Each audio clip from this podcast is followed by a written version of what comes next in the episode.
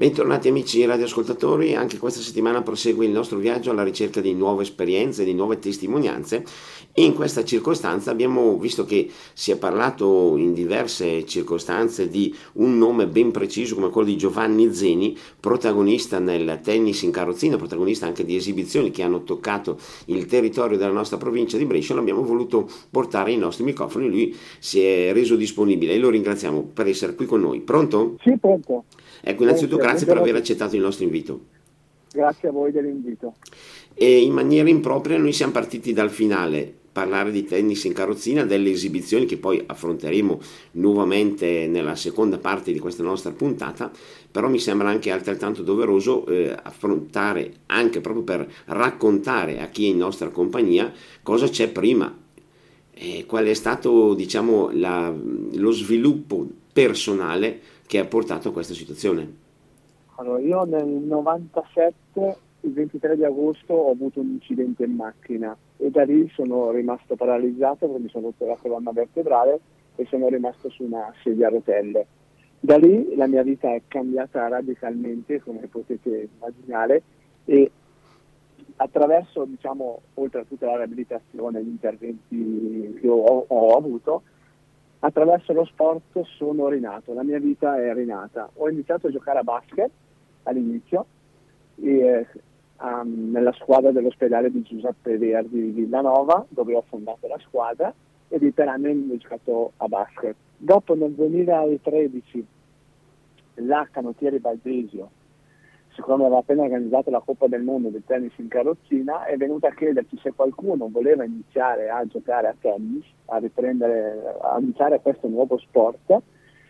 E noi, alcuni giocatori mi hanno detto, ma sì, proviamo questa esperienza. Io ho provato, essendo un ex giocatore di tennis, prima dell'incidente giocavo a tennis in piedi, e quindi ho iniziato a fare questo sport e da lì ho iniziato e non ho più smesso. Certo.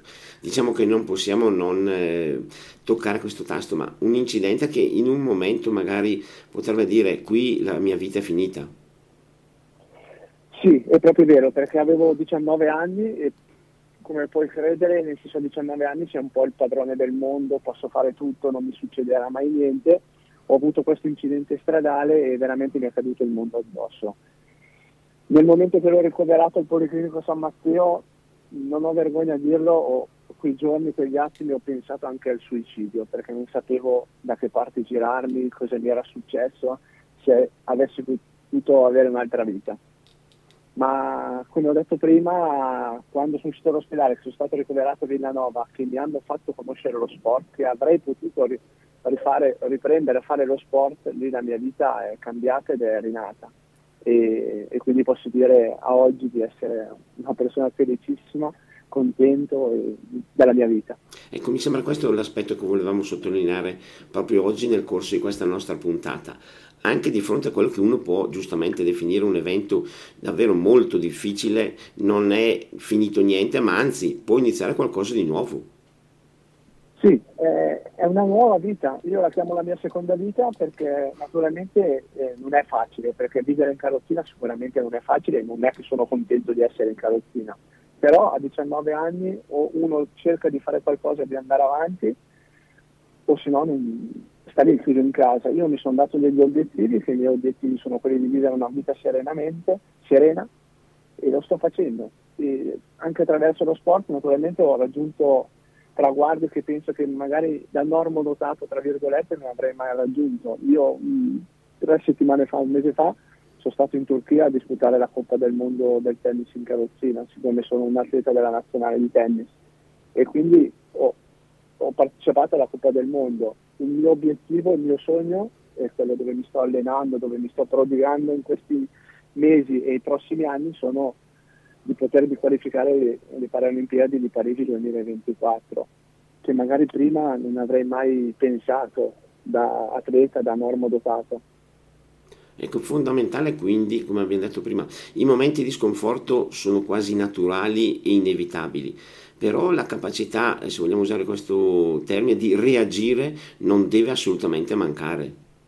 No, no, è la cosa più importante, reagire è la cosa, anche aggrapparsi a degli obiettivi, a delle cose importanti della propria vita. È vero che ci sono gli aiuti perché i familiari, gli amici, i medici, i psicologi sono, ma secondo me arriva proprio persona, dall'inter- dall'interno della persona, bisogna reagire, bisogna reagire a qualsiasi punto di difficoltà che uno si trova, dalla più piccola alla più grossa. Io ancora oggi ho momenti magari di tristezza, dico ma porca miseria perché proprio a me doveva succedere 26 anni fa, no? Perché? Però nello stesso tempo reagisco perché vedo davanti a me gli obiettivi che mi sono fissato, anche nelle difficoltà, perché purtroppo anche quotidianamente ci sono di barriere architettoniche, barriere psicologiche, ci sono, ma bisogna reagire per poter andare avanti ed è la cosa più importante, penso. In questo senso, come sto vedendo appunto attraverso lo sport, c'è anche la possibilità di creare nuovi legami, nuovi vincoli di amicizia. Sì, io nel senso, l'amicizia, esatto, lo sport è un veicolo, un promotore di amicizia perché conosci tante persone, giro tanto il mondo per fare tornei, conosco persone, ho conosciuto e conoscerò ancora tantissime persone, ma soprattutto anche gli amici quelli vicino, gli amici quelli si crea ancora di più il legame perché mi sembra però magari nella stessa condizione in carrozzina così magari si crea un legame ancora molto più forte.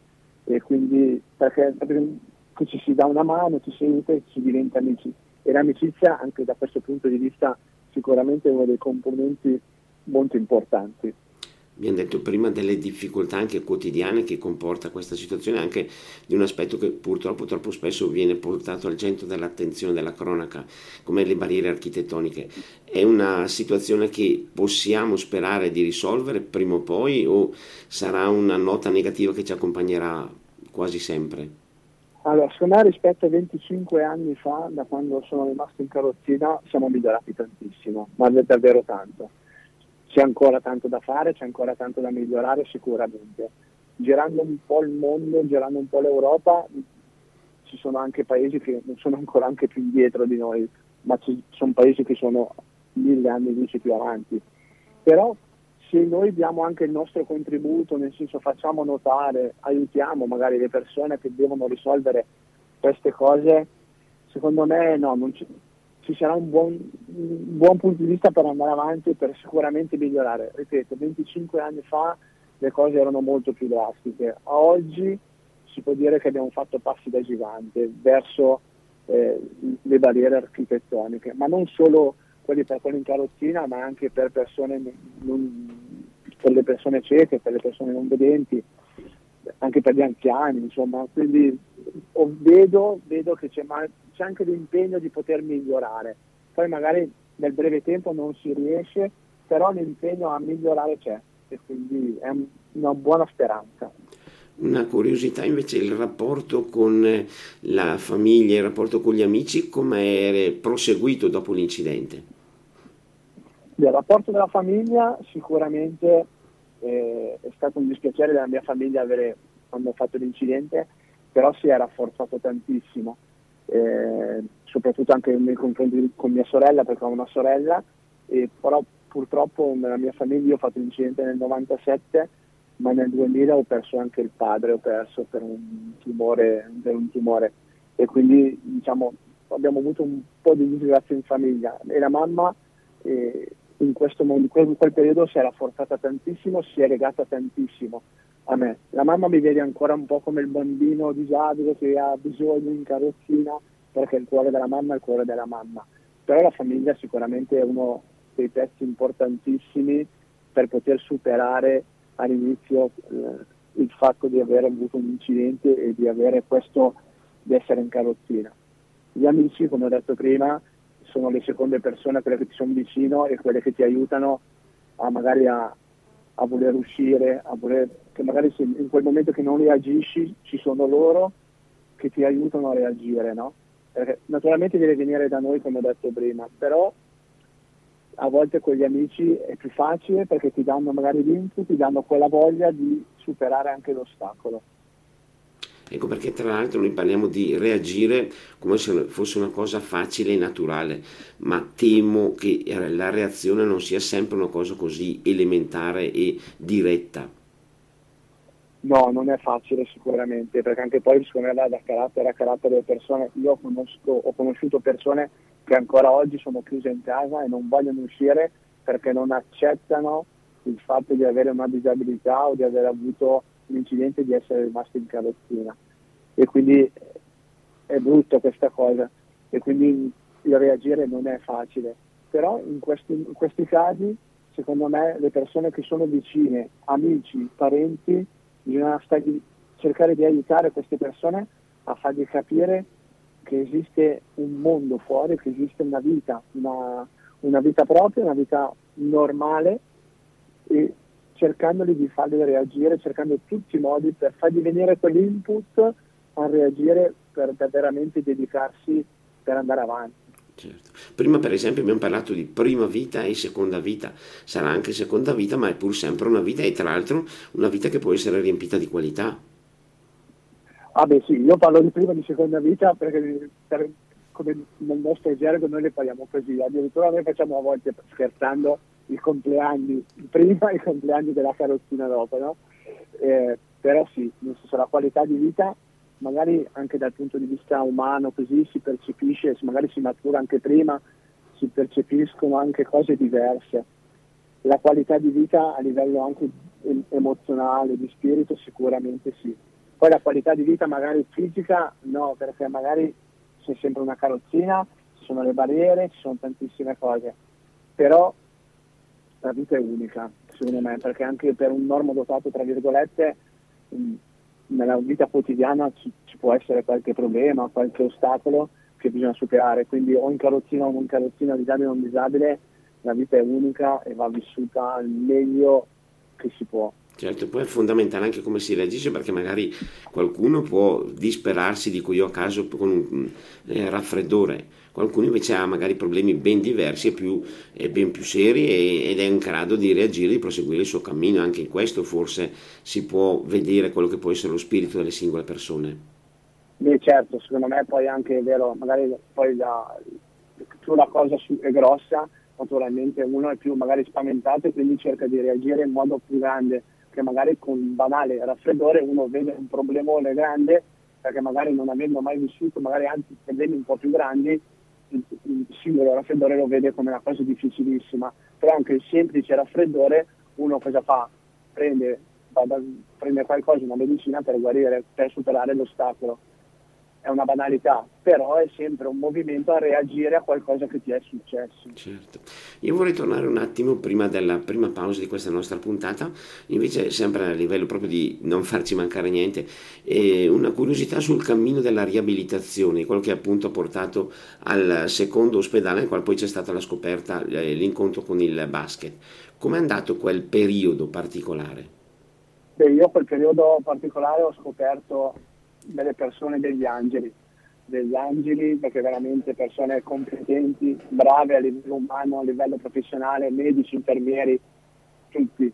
E sono stati sei mesi di riabilitazione dove è nato un bellissimo rapporto naturalmente con la mia fisioterapista, che le dico sempre che dopo la... è, la è la donna della mia vita naturalmente dopo, dopo la mia mamma, no? perché lei è quella che mi, ha, che mi ha insegnato, che mi ha fatto la riabilitazione una persona importantissima nella, ter- nella terapia, nella riabilitazione è la terapista occupazionale che è quella che ti fa insegnare a tutto, a vivere sulla carrozzina, a vestirti, svestirti, spostarti dalla carrozzina al letto, dalla carrozzina alla, alla poltrona, dalla carrozzina alla macchina. E lì dove praticamente ti rendono autosufficiente al massimo. Tu praticamente esci da, dall'ospedale di, Villanova che tu sei autosufficiente, quindi è un, è un passaggio dovuto naturalmente perché è dovuto, ma è fondamentale perché lì veramente ti insegnano a fare tutto, a, a renderti autonomo, che per una persona che ha una lesione midollare l'auto, l'autonomia è la cosa più importante. Certo, questo è stato un, è un traguardo fondamentale che però immagino non sia facile da raggiungere, al quale non è facile arrivare. Ci sono sforzi e impegno notevole. Assolutamente sì, perché come ho detto prima, la mia seconda vita io ho dovuto rimparare tutto, ho dovuto imparare a vestirmi, ho dovuto imparare a allacciarmi le scarpe, ho dovuto imparare a spostarmi, ho dovuto imparare a camminare con le mie ruote, è come avere un bambino che impara a camminare o imparare a usare la carrozzina perché non ero capace. Quindi non è stato tutto così facile. Anche lì era un allenamento, era come se dovevo allenarmi per arrivare alla mia autonomia, che quotidianamente, esercizi su esercizi su esercizi, ho raggiunto il massimo della mia autonomia come a oggi io sono autonomo in tutto. Certo. E da lì come è nato invece l'incontro con il basket in carrozzina? Lì perché nell'ospedale facevano, praticavano questo sport come disciplina, come disciplina riabilitativa e praticamente essendo ricoverato, tutti i ricoverati facevano provare questo sport. E quando ho iniziato a, a giocare a basket, a questo, a ho provato lo sport, ho detto ma come mai facciamo solo allenamento qua? Facciamo una squadra, no?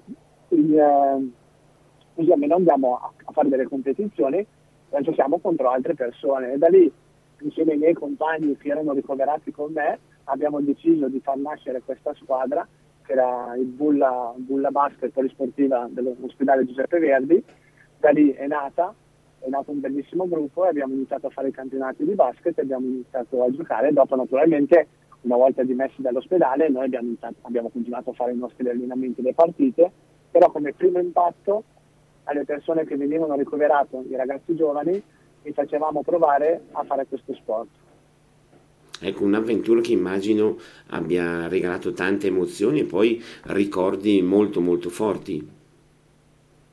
Sì, dei ricordi tantissimi perché è una squadra, oltre ad essere una squadra era una famiglia, ma perché veramente era un bellissimo gruppo, soddisfazioni tantissime perché alla fine abbiamo anche avuto, abbiamo ottenuto dei successi e quindi, eh, ma soprattutto si poteva praticare dello sport, ci si poteva competere con altre persone e anche a livello sociale era vista come una reintegrazione nella società attraverso questo sport, attraverso questa squadra, venivamo reintegrati pian pianino nel mondo normale, nella società. Ecco, abbiamo eh, sfiorato prima il tasto, magari eh, avvicinare al basket in carrozzina le nuove persone che venivano eh, ricoverate. Non c'è mai stato qualcuno che magari tra i nuovi eh, pazienti si sia un po' o rifiutato o almeno all'inizio sia stato un po' distante da questo vostro esperimento? Allora, rifiutato eh, no, nel senso hanno sempre provato, hanno sempre fatto, però magari rifiutato, rifiutato no, però magari hanno preso altre strade perché magari in quel momento il basket non gli piaceva, infatti c'è gente che è andata a nuotare, a tirare con l'arco, a fare bici, che è un po' quello che sto facendo adesso col tennis, con, eh, con la canottiera Baldesio e con il, eh, con il Rotary, noi andiamo un po' nelle scuole a parlare, a portare questo progetto del tennis per poter invogliare le persone con una disabilità ad iniziare a fare uno sport. E io come dico sempre, io promuovo naturalmente il tennis perché gioco a tennis no? e prima promuovevo il basket, ma se uno poi dopo dice io voglio andare a nuotare, voglio tirare con l'arco, voglio le freccette, va benissimo, purché si faccia dello sport è sport che ovviamente eh, entra nella società che dà naturalmente grande voglia di fare a tutte le persone in questo caso. Noi ci siamo invece eh, portati alla prima pausa di questa nostra puntata, quindi la linea ora passa alla regia per uno spazio musicale, dopo torneremo subito in diretta per proseguire il nostro incontro in compagnia di Giovanni Zeni. Linea alla regia. E torniamo in diretta, dopo la musica si torna a parlare e parliamo in compagnia graditissima di Giovanni Zeni che appunto ha accettato il nostro invito e ci sta raccontando un po' questa sua esperienza così importante, forte e significativa. Abbiamo parlato diciamo del primo rapporto con il basket in carrozzina e, e doverosamente dobbiamo tornare a quello invece da cui eravamo partiti, il tennis in carrozzina. Com'è nato l'incontro con questo sport? Questo incontro è nato nel 2012 insieme ai due rappresentanti della canottiera Baldesio, Cesse Bertoletti e Bodini Roberto, organizzando la Coppa del Mondo a Cremona, finita la Coppa del Mondo avevano voglia di continuare questa avventura e quindi volevano avere una squadra di tennis in carrozzina a Cremona.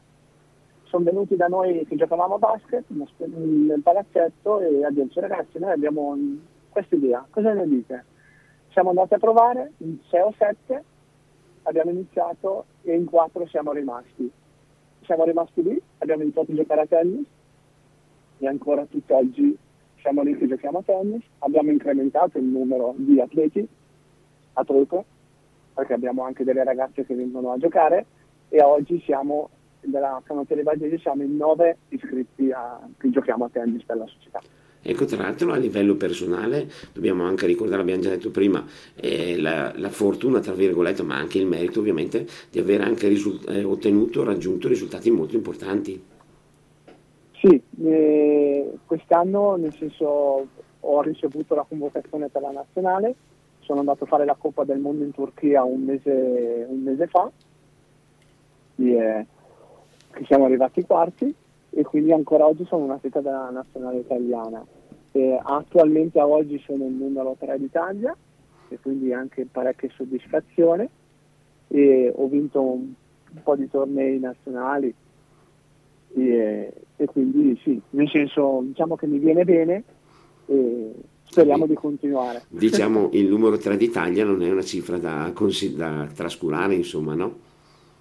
Eh, no, è una cifra importante, infatti è un bel obiettivo, sono contento di questo risultato, e, però il mio sogno più importante è quello dove mi sto allenando, dove mi sto tutti i giorni allenando duramente, è quello di poter partecipare alle Olimpiadi di Parigi 2024 a, a settembre, che ci proviamo. Certo, una notazione proprio a livello di curiosità, per quello che riguarda la classifica in Italia mi ha detto eh, numero 3, c'è la possibilità di avvicinare il secondo posto o eh, diciamo c'è abbastanza distacco al momento? No, diciamo che non è tanto lontano il secondo, il primo sì, il primo è, poi il primo è veramente forte e insomma c'è, c'è da allenarsi molto, il secondo ci proviamo, ci proviamo. E a livello internazionale a oggi sono 100 eh, 120 al mondo. L'obiettivo di quest'anno, fine anno, è di entrare tra gli 80 e i 90 al mondo per proseguire poi con la programmazione degli altri anni per poter arrivare a essere nei primi 50 per poter andare a, fare le Olimpiadi. Ecco, per andare a fare le Olimpiadi bisogna essere nei primi 50? Nei primi 50 si è quasi sicuri di poter partecipare alle Olimpiadi invece in posizioni un po' più arretrate è, tutto da decidere. È, è, è, tutto da decidere ed è molto più duro. Mm. Quindi noi ci mettiamo come obiettivo 50 così siamo sicuri di andare. Okay. A proposito di cose dure vorrei chiedere mh, mm, com'è giocare una partita di tennis in carrozzina? È molto faticoso, è, fa, richiede tante energie? Sì, è molto faticoso e molto dispendioso, nel senso perché il campo è uguale, le regole sono tutte uguali, l'unica differenza è che abbiamo due rimbalzi, possiamo farla rimbalzare due volte anziché una, però la carrozzina deve essere sempre, sempre, sempre in movimento, perché potete capire che se la carrozzina si ferma, ora che riparto, che metto in moto la carrozzina per andare a prendere la pallina, la pallina la raccolgo in fondo alla rete. Quindi se su una partita che dura tre ore vuol dire che è tre ore di continuo movimento della carrozzina ed è veramente un bel dispendio energetico, però credetemi è, è, be- è, è bello, a me piace molto quindi è una fatica che faccio volentieri. Ecco, ehm, capita a volte di sentire anche esibizioni tra normodotati e atleti di tennis in carrozzina. È un confronto che si può fare, che si può sostenere? Sì, il tennis diciamo, è uno dei pochissimi sport, se non l'unico, dove si può giocare facendo integrazione normalizzato disabile. Io per dire parecchio d'estate gioco alla mia società, faccio dei doppi con tre normalizzati e io per dire, perché la differenza non si vede.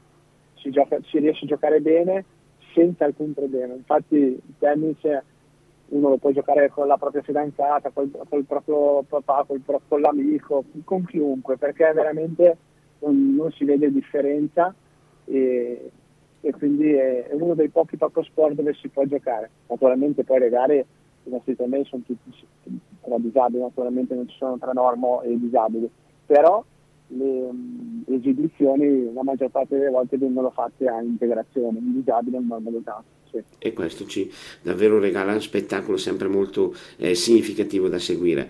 Eh, annotazione a livello agonistico, c'è qualche in questo periodo eh, torneo, competizione che magari sarebbe bello o, o ti piacerebbe poter vincere?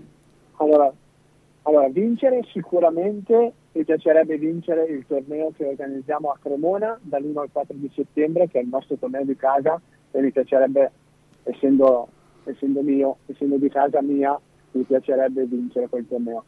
Però a livello internazionale a oggi parlare di vincere un torneo internazionale per me è ancora molto prematuro, e è un sogno, però come ho detto prima io ci provo in tutto per tutto e perché no.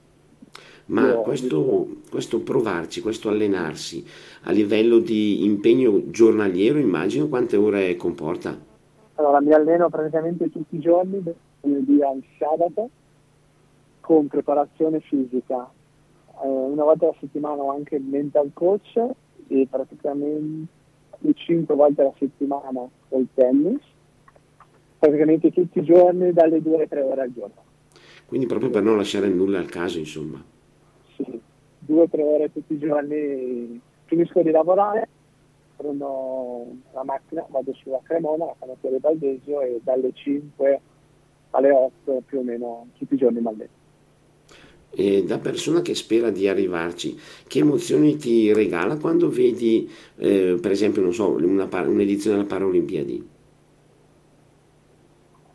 Eh, l'emozione è forte. Io, come ho detto prima, un mese fa ho vestito la maglia della nazionale italiana per fare la Coppa del Mondo ed è stata un'emozione grandissima, perché io penso che uno sportivo vestire la maglia da, della nazionale in una competizione mondiale penso che sia una cosa straordinaria e per me è stata un'emozione fortissima. Figuriamoci a indossarla in un evento come una Paralimpiade. Già solo il fatto di provarci e di sognare mi vengono i brividi, certo. figuriamoci a poterla, poterla, partecipare. È sicuramente un aspetto elettrizzante. Proprio in questo senso avrei fatto appunto questa seconda domanda. E in Turchia, con questa possibilità di difendere la nazionale, che emozioni hai avuto e soprattutto com'è stato questo viaggio in Turchia e ritorno? Emo- emozione indescrivibile, nel senso è proprio un'emozione fortissima.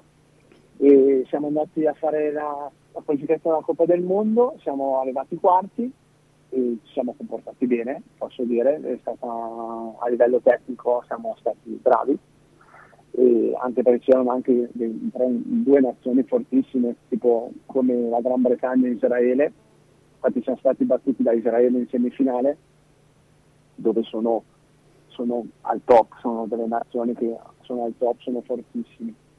Però ripeto, delle emozioni forti, forti e spero di poterle ritrovare ancora magari l'anno prossimo. Certo, ma il, in questo caso si parla anche di squadra, eh, sentite anche il senso di squadra in modo particolare?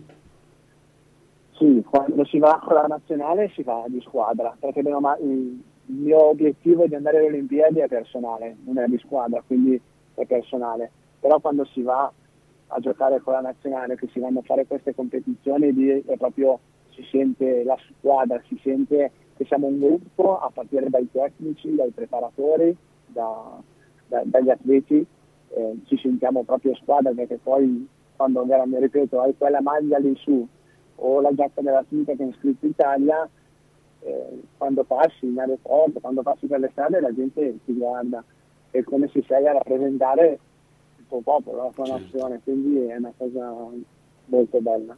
Una cosa molto bella che ci ha condotti alla seconda e ultima pausa di questa nostra puntata, per cui ora la linea passa alla regia per uno spazio musicale, dopo torneremo in diretta per concludere il nostro incontro in compagnia di Giovanni Zeni. Linea alla regia. E torniamo in diretta, dopo la musica si torna a parlare con Giovanni Zeni. A lui volevo chiedere, abbiamo sfiorato prima il tasto anche del vostro impegno, dei vostri rapporti con il mondo della scuola. Anche questo mi sembra un aspetto davvero da sottolineare, anche perché voi diciamo non solo raccontate, ma date un esempio molto molto significativo alle nuove generazioni.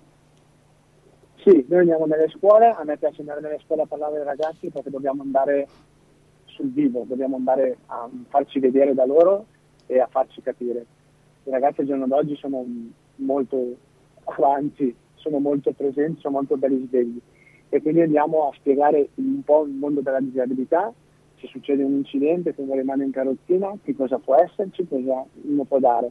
E in questa fattispecie, vabbè, io giocando a tennis, porto lo sport che è il tennis e quindi e vi spiego queste cose come ho, ho raccontato un po' voi qua oggi. E naturalmente nella mia, io vi spiego un po' come, come era la mia vita prima, come era la mia vita adesso in carrozzina, quello che faccio e non faccio, e in più c'è anche un momento di sport dove vi faccio provare a sedere sulla carrozzina e vi faccio provare a fare due tiri. Infatti vi faccio provare, insomma, a provare una carrozzina, a provare. E a volte io quando parlo con loro, che sono in classe, e gli dico quando siamo su un campo, se uno non è capace di giocare a tennis, o quando si siede per la prima volta sulla carrozzina, il disabile tra me e loro, in quel momento diventano loro, no? Certo. E, e ridono. Però dopo quando li faccio provare sul campo, e mi dicono, eh, avevi ragione Giovanni, qua il disabile sono io, non sei più te, perché io in quel momento divento abile, perché so fare quello che so fare.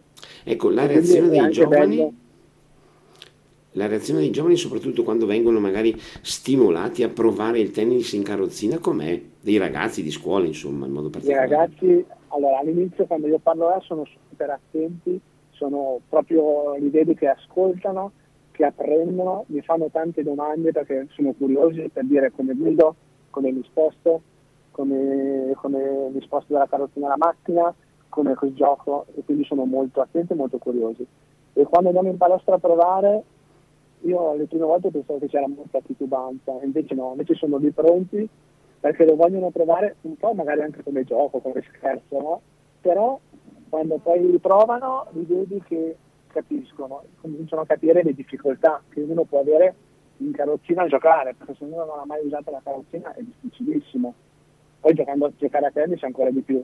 E quindi percepiscono le difficoltà che uno può avere. E la maggior parte delle volte ci sono tanti ragazzi che mi ringraziano per la giornata che hanno passato perché hanno capito, hanno capito e io a volte gli dico dovete essere i promotori da portare avanti il mio messaggio no? e loro eh, mi dicono noi saremo i tuoi promotori quindi mi rende molto felice questa cosa ecco. quindi possiamo dire che nonostante la giovane età c'è la giusta sensibilità quasi la capacità di, com- di capire l'argomento importante che si sta trattando sì, sì, sì, c'è molta sensibilità perché come ho detto prima bisogna arrivare lì da loro e parlargli faccia a faccia, non fargli vedere l'Inter, non l'Inter, ma essere lì a face to face, parlare con loro nel loro modo e arrivare proprio al loro, alla loro testa e al loro cuore. E secondo me lavorando così ci si arriva, perché ripeto, sono ragazzi del giorno d'oggi, sono belli svegli, belli pronti, preparati e quindi sono, sono in grado di percepire tutto con la massima sensibilità e la massima serietà che uno può avere. Certo, noi naturalmente ringraziamo Giovanni Zeni per tutto quello che fa e anche per le sue presenze nella nostra provincia di Brescia e adesso vorrei fare una sorta, sfruttarlo proprio se mi concedi fino in fondo per chiedere anche una specie di suo saluto augurio. Noi ovviamente sappiamo che eh, davanti a certi incidenti, problemi appunto autostradali o roba del genere, può capitare il grave problema che purtroppo lui stesso ha avuto. Cosa potresti dire a una persona che si trova a iniziare questo percorso? Io quello che posso dire è naturalmente di guardare avanti, perché la vita continua, come ho, io avevo 19 anni ero un ragazzino, la vita continua e uno deve fare le cose che gli piacciono, cercare di fare le cose anche se ci sono degli ostacoli, cercare di superarle con tutte le proprie forze, perché la, la vita è unica e va vissuta al meglio che si può. Perché di gioie ce ne, ce ne sono tante, ma ci possono essere anche delle delusioni, ma le delusioni sono fatte anche per cercare di risolvere e per arrivare all'obiettivo della felicità, quindi bisogna reagire, bisogna sicuramente andare avanti, quindi tanta forza, tanto coraggio e si va avanti. Certo, perché ovviamente dirlo a parole è abbastanza semplice, tra virgolette, ma però ci si può e ci si deve soprattutto rendere conto, come hai detto giustamente, che la vita non solo continua, ma deve andare avanti ed è sempre vita. E questo mi sembra l'aspetto da sottolineare perché in certi casi si vedono persone che quasi, come dicevamo prima, si nascondono su se stesse, si sentono ormai finite e questo è l'atteggiamento più sbagliato. Esatto, è l'atteggiamento più sbagliato perché non è mai finita, fin quando c'è vita non è mai finita e quindi bisogna proprio cercare di viverla al massimo delle proprie possibilità e della propria autonomia, sicuramente. Mai arrendersi, mai. Perfetto. A proposito invece di informazioni e incontri con le scuole, quali sono i tuoi prossimi appuntamenti, gli appuntamenti delle prossime settimane? Appuntamento nelle prossime settimane sarò a Cremona, penso.